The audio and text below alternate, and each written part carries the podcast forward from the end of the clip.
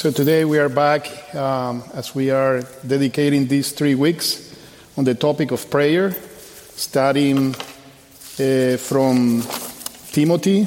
Uh, actually, uh, I encourage you to go in your Bibles because the passage that we have printed in our bulletins is off by one chapter.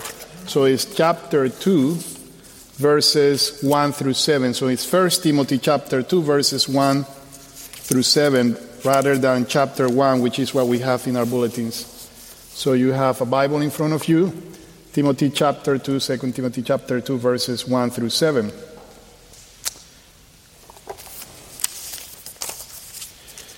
So this is the Word of God.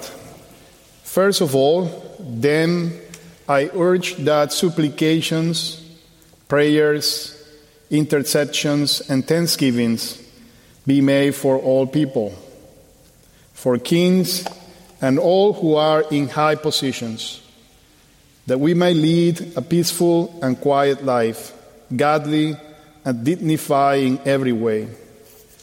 This is good, and it is pleasing in the sight of God our Savior, who desires all people to be saved and to come to the knowledge of the truth. For there is one God and there is one mediator between God and men, the man Christ Jesus, who gave himself as a ransom for all, which is the testimony given at the proper time. For this I was appointed a preacher and an apostle. I am telling you the truth. I am no lying, a teacher of the Gentiles in faith and truth. Let us pray. We thank you, God, that we have your word to instruct us in how we live as believers. We thank you that you reveal yourself to us through your word and through the prophets and through your servants that you have given us the Holy Spirit also to have understanding of the spiritual things and faith to trust in your word. We thank you that you give us the opportunity to contemplate together this passage, and in it you teach us about how we are to pray. Help us as we consider these verses to have a renewed and a better understanding of how we are and what we are to pray for. Help us, Lord, through the power of the Holy Spirit, to have understanding of these verses. We pray all these things in Jesus' name. Amen. Have you ever wondered why do you even have to pray? Have you ever wondered that? I mean, does God need our prayers to activate His power to do His will? Does He need to be reminder, reminded of things that He know? Do you need to knock His door so that probably He put or move up in the list of priorities your prayer request and therefore He can add upon that prayer that you are bringing before Him? Have you thought about these things? At least I was thinking about these things this week as I was considering these verses. And, and one place where I found a very good answer was the Shorter Catechism of Westminster. Question number 88 says like this What are, what are the outward and ordinary means whereby Christ communicated to us the benefits of redemption, the outward and ordinary means whereby Christ communicated to us the benefits of redemption are his ordinances, especially the word, the sacraments, and prayer, all which are made effectual to the elect for salvation. So think about this. It is not that God needs to be reminded of some things. It is not that God needs our prayers so he can activate his power and act upon his will. It is that by his grace and in his mercy, he have given us what we understand as the ordinary means of grace. As we studied last week or contemplated last week together the Lord's Supper, which is one of them, God uses something as ordinary as taking together a little piece of bread and a cup of wine or, or grape juice, and God uses that to nourish our souls. And God uses His Word and His instruments to communicate His words in order to also nourish and strengthen the faith of believers. In the same way, God uses the prayers of believers by His will. He has given us this privilege of participating in building up His kingdom through our prayers. It is a blessing, it is a grace of God, it is a privilege that we have that God has given us prayers in order to um, impart, in order to minister to His church, and in order to mobilize missionaries and people around the world to bring the gospel out and to build up his kingdom. So we should see prayer as that. Uh, Phil Ryken, in his commentary of 2 Timothy, says that prayer is maybe the most important thing that Christians do to pray. Therefore, this is a very important topic for us as believers. Now, today we're looking at these verses, and there are four questions that I ask to the passage. These four questions, I think, help us to, to see some important things that we learned about prayer uh, from these verses. As you can see, maybe in your bulletins, the title of the sermon is What Do You Pray For? Think about this. What is your prayer life and what do you pray for? And that's not the question that we have or the part of the four questions. But the first question is who are we to pray for? Who are we to pray for? Then what are we to pray for when we pray for them? Then what is the truth we are to pray for? They know. That's something that we'll see from question number two. And the last question that I like to answer from these verses is why are we to pray for that? Why are we to pray for that? So let us start with who are we to pray for? Paul starts saying, first of all, which is he's moving from a chapter where he addressed some doctrinal issues now to talk about an aspect, a very important part of Christian's life, which is worship. And then he gives that importance in saying, first of all, this is very important. I urge that supplications, prayers, intercessions, and thanksgivings be made for all people. George Knight uh, described these different categories for prayer as supplications being the requests that we make, or the specific requests that we make for some people. Prayers is that we bring those in view before God. Intercessions are appealing bold before their throne of God in their behalf, and thanksgiving is being thankful for them. Then who are we to pray for? The answer for us here in this verse seems to be simple. We are to pray for all people. We are to pray for all people. In fact, this all people is a constant in these verses. You find in verse uh, 4 who desires all people. Then you go to verse 6, it says, Who gave himself as a ransom for all. And finally, which I will connect with all of them, Paul says that he is a teacher of the Gentiles, which is the nations as well. So, who are these all people that Paul is exhorting and encouraging Timothy and the churches and us to pray for? I will say that you can see that in two uh, ways. one that all people means all kind of people. All kinds of people.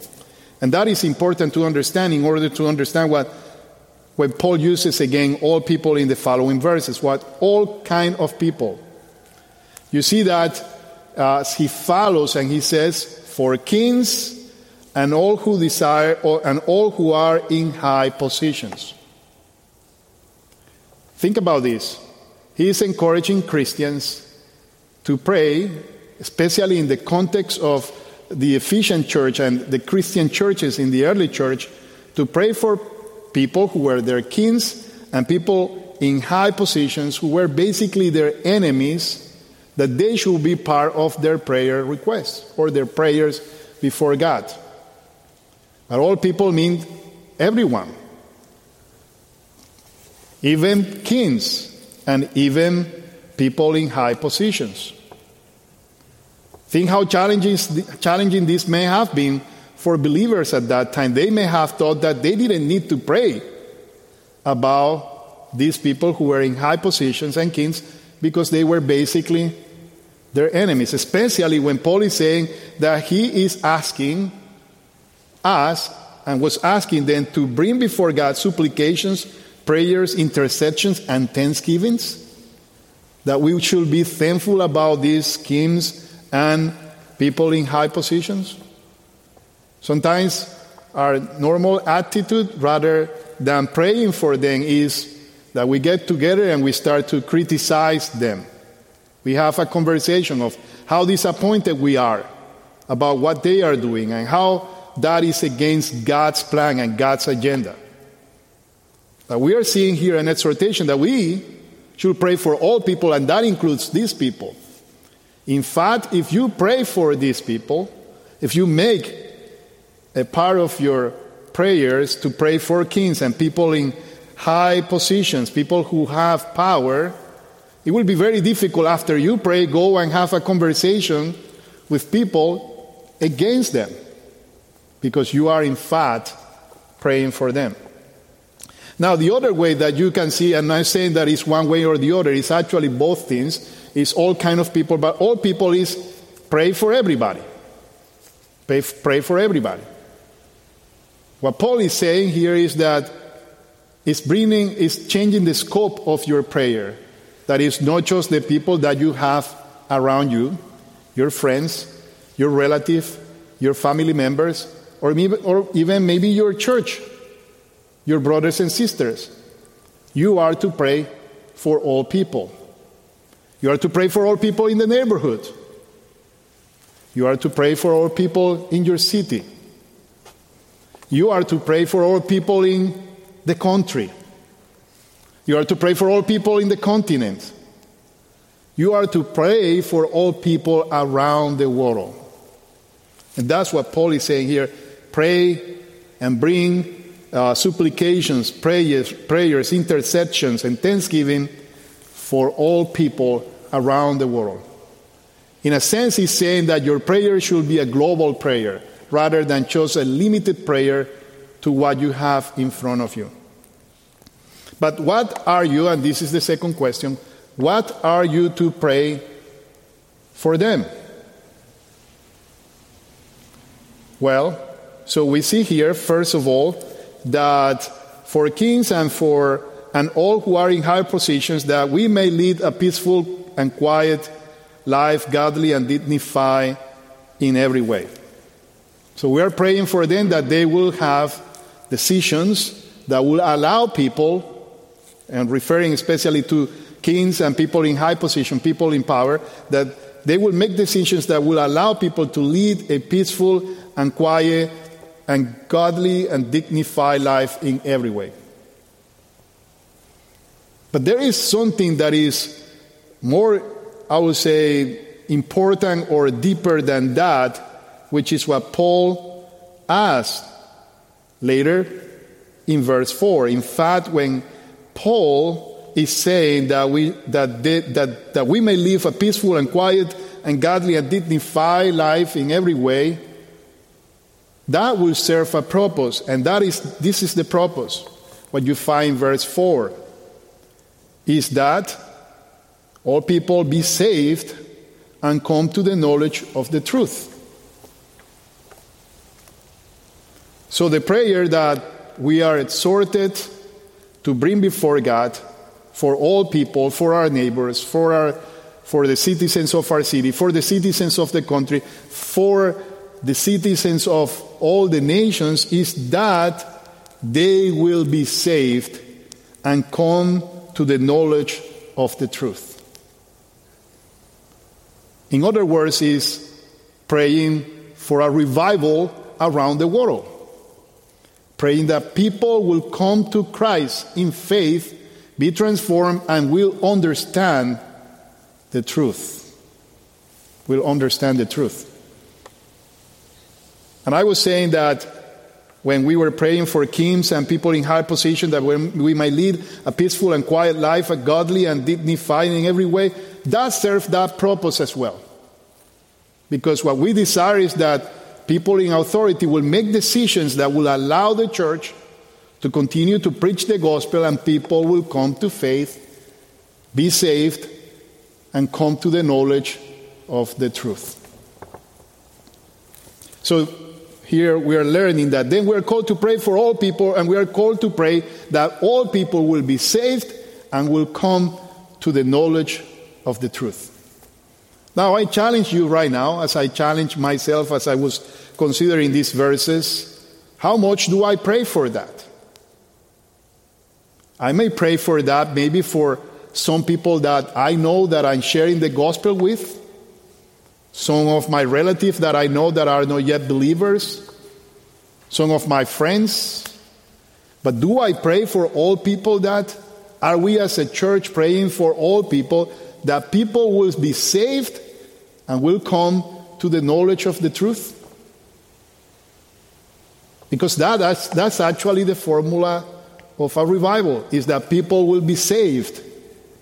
And we need to pray for that, that people will come to the knowledge of the truth and be saved. Now, should we pray just, okay, this is my prayer.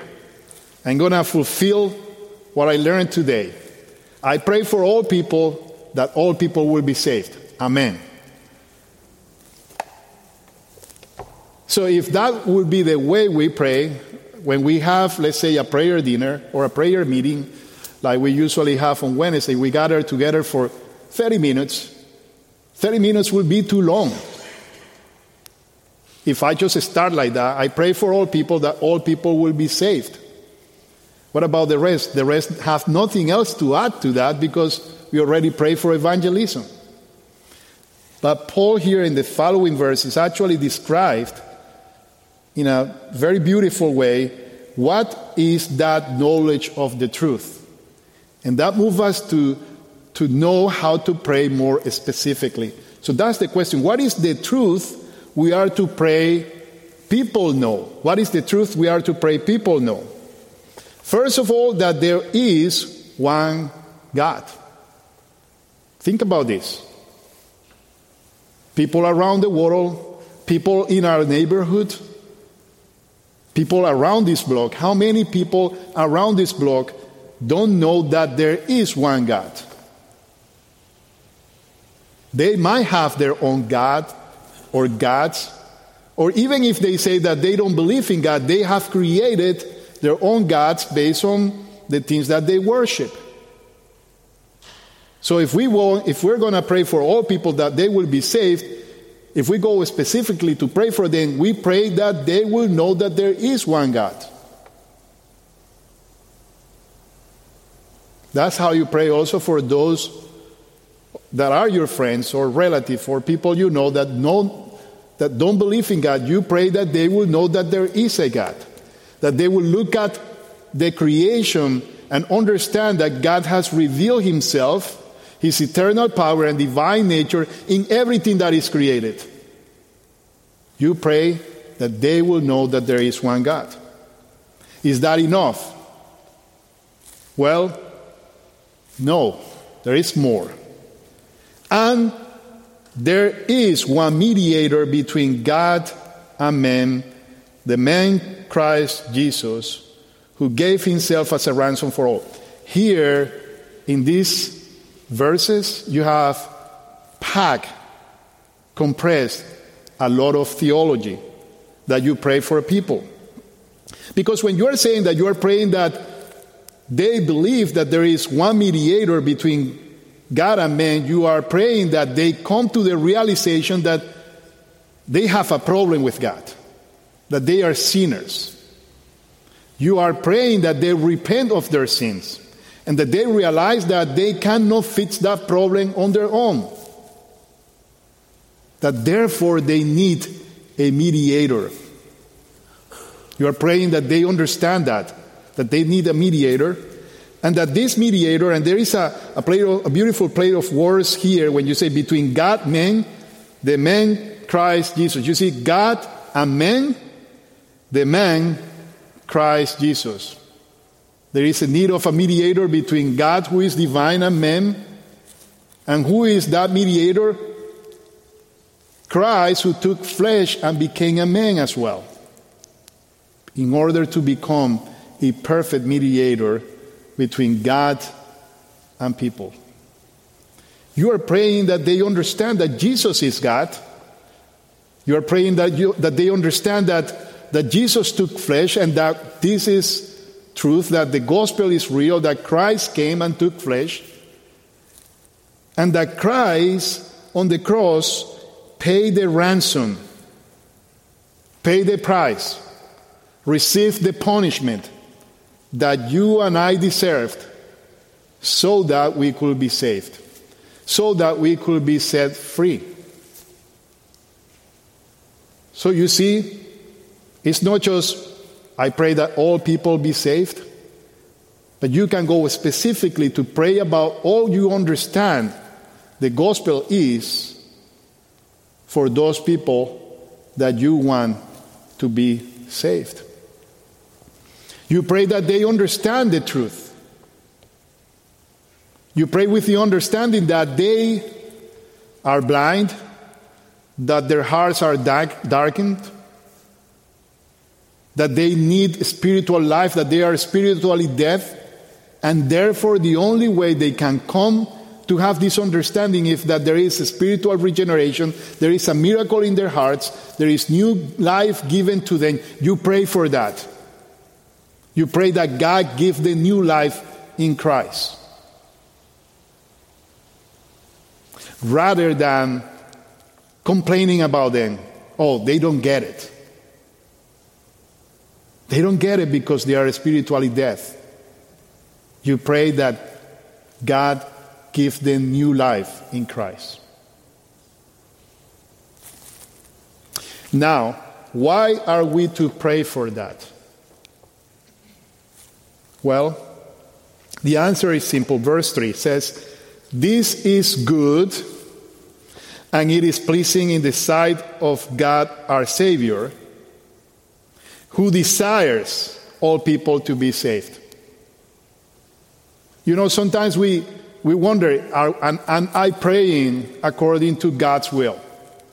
Because we bring petitions and needs before God, and we are not sure about some of the things that we're bringing before God, if this is what God wants, and we are uh, wondering and waiting to hear God to see if this is God's will. You know for sure that God's desire is that all people be saved.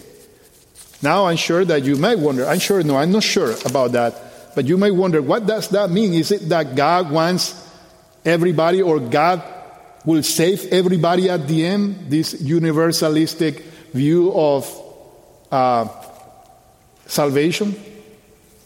Well, remember that I told you all people means all kind of people. This is how John Calvin and Augustine will define these all people here.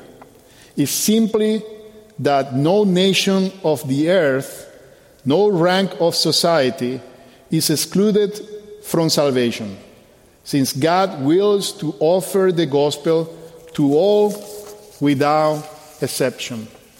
All people is all nations. God desires all nations to be saved. Remember, that was the promise that he gave to Abraham. Through you, all the nations of the earth will be blessed. And what Paul may be addressing here is that some people are seeing salvation something exclusive, exclusive to a group. All people doesn't mean every single person in planet Earth, but all the nations of the earth.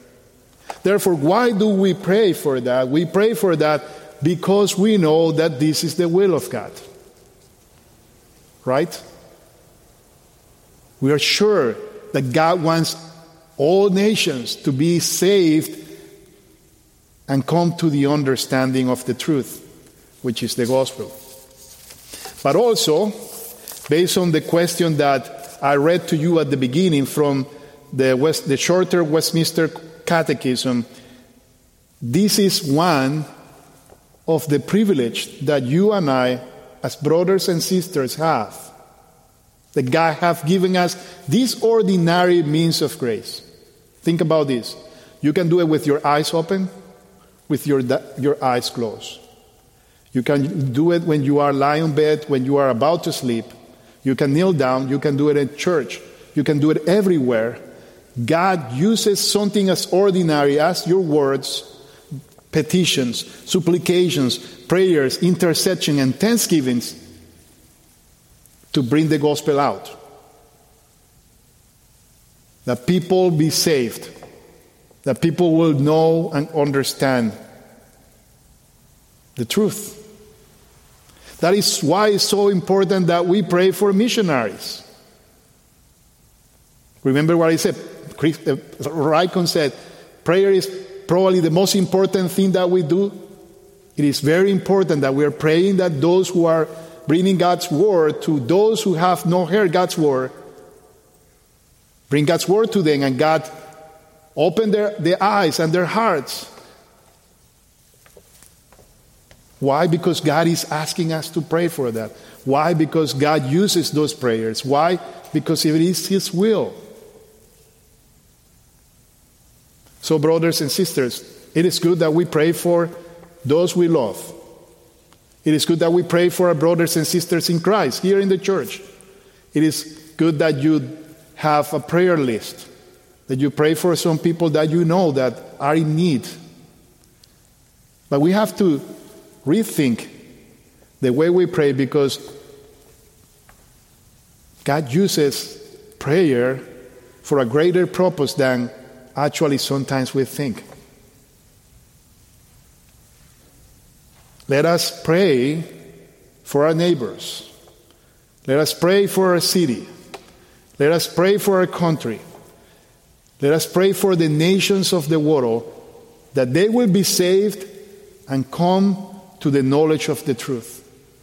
And if we do that, and if we trust God's word, we will see God doing his work. Let's pray.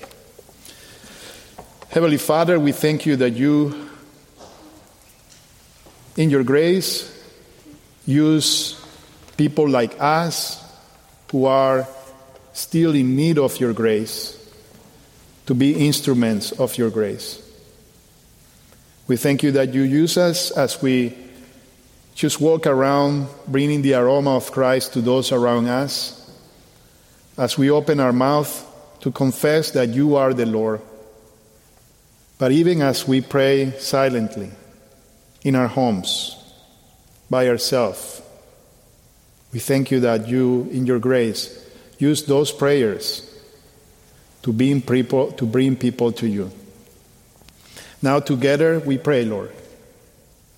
We pray for our neighbors here in Philadelphia, in Center City, we pray for the students in the universities around us. We pray for those who are homeless on the streets. We pray, Lord, for our nation and for all people who don't know you, people who maybe grew up going to church and today are out of the church. We pray for people who have been convinced by philosophies and ideas that are against you. We pray, Lord, that they will be saved, that they will come to the knowledge of the truth, which is that there is only one God, that you are the only one God, that there is only one mediator, our Lord Jesus Christ. We pray that they will open, or that you will open the eyes of their hearts and they will see the truth of the gospel. We pray that they will be saved. In Jesus' name we pray. Amen.